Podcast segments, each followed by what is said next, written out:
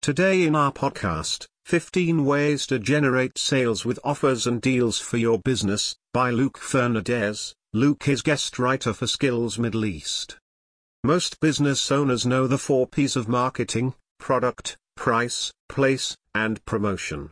After you've done the hard part of developing a product's brand and store, online or brick and mortar, it's time to figure out your promotional content.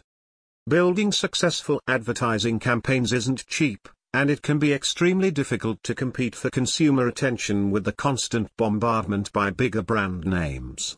With social media, television, out-of-home, and print ads, among others, there are a lot of avenues in which to spend advertising dollars.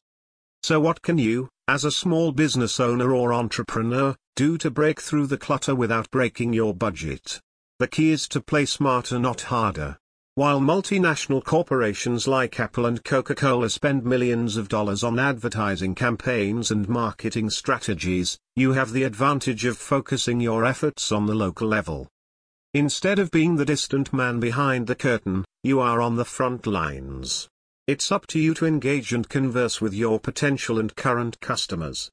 Developing meaningful relationships is how you can make your brand stand out against the far removed companies. Satisfy your consumers' needs and make them feel special by providing frequent offers and deals. The difference between an offer and a deal is that deals are conditional and offers are not. This means that a patron must spend money to be eligible for the deal, whereas offers are a flat discount rate.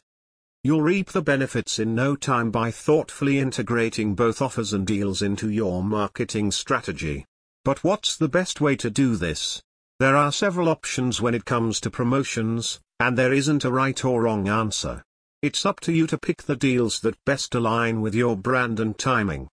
Only have a brick and mortar store while you wait for your e-commerce site to be up and running? Use in-person coupons and first-time buyer deals to bring traffic into your store. On the other hand, businesses starting out solely online can take advantage of cart abandonment deals and minimum purchase discounts, for example free shipping on orders over $100, to drive online sales. You can also use social media to get the word out about your special offers.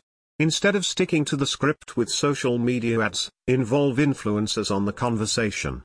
They can provide special discount codes and spread the word about social media exclusives, breaking through the typical media clutter.